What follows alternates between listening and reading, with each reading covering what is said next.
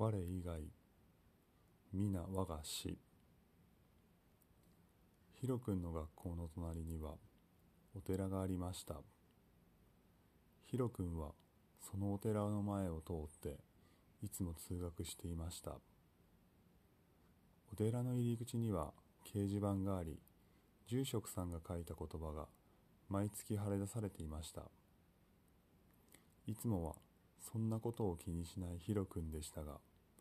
この日の朝見た「我以外皆我が師」という言葉には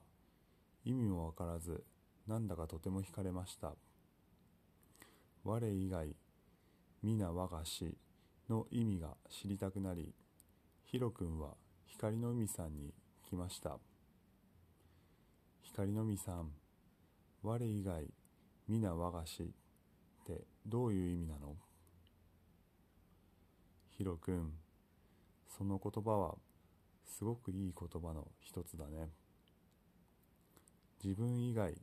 周りの人すべてが自分の先生であるという意味だよ。いろいろな人に出会っていろいろな経験をしてヒロ君が本当の自分を思い出してくれるための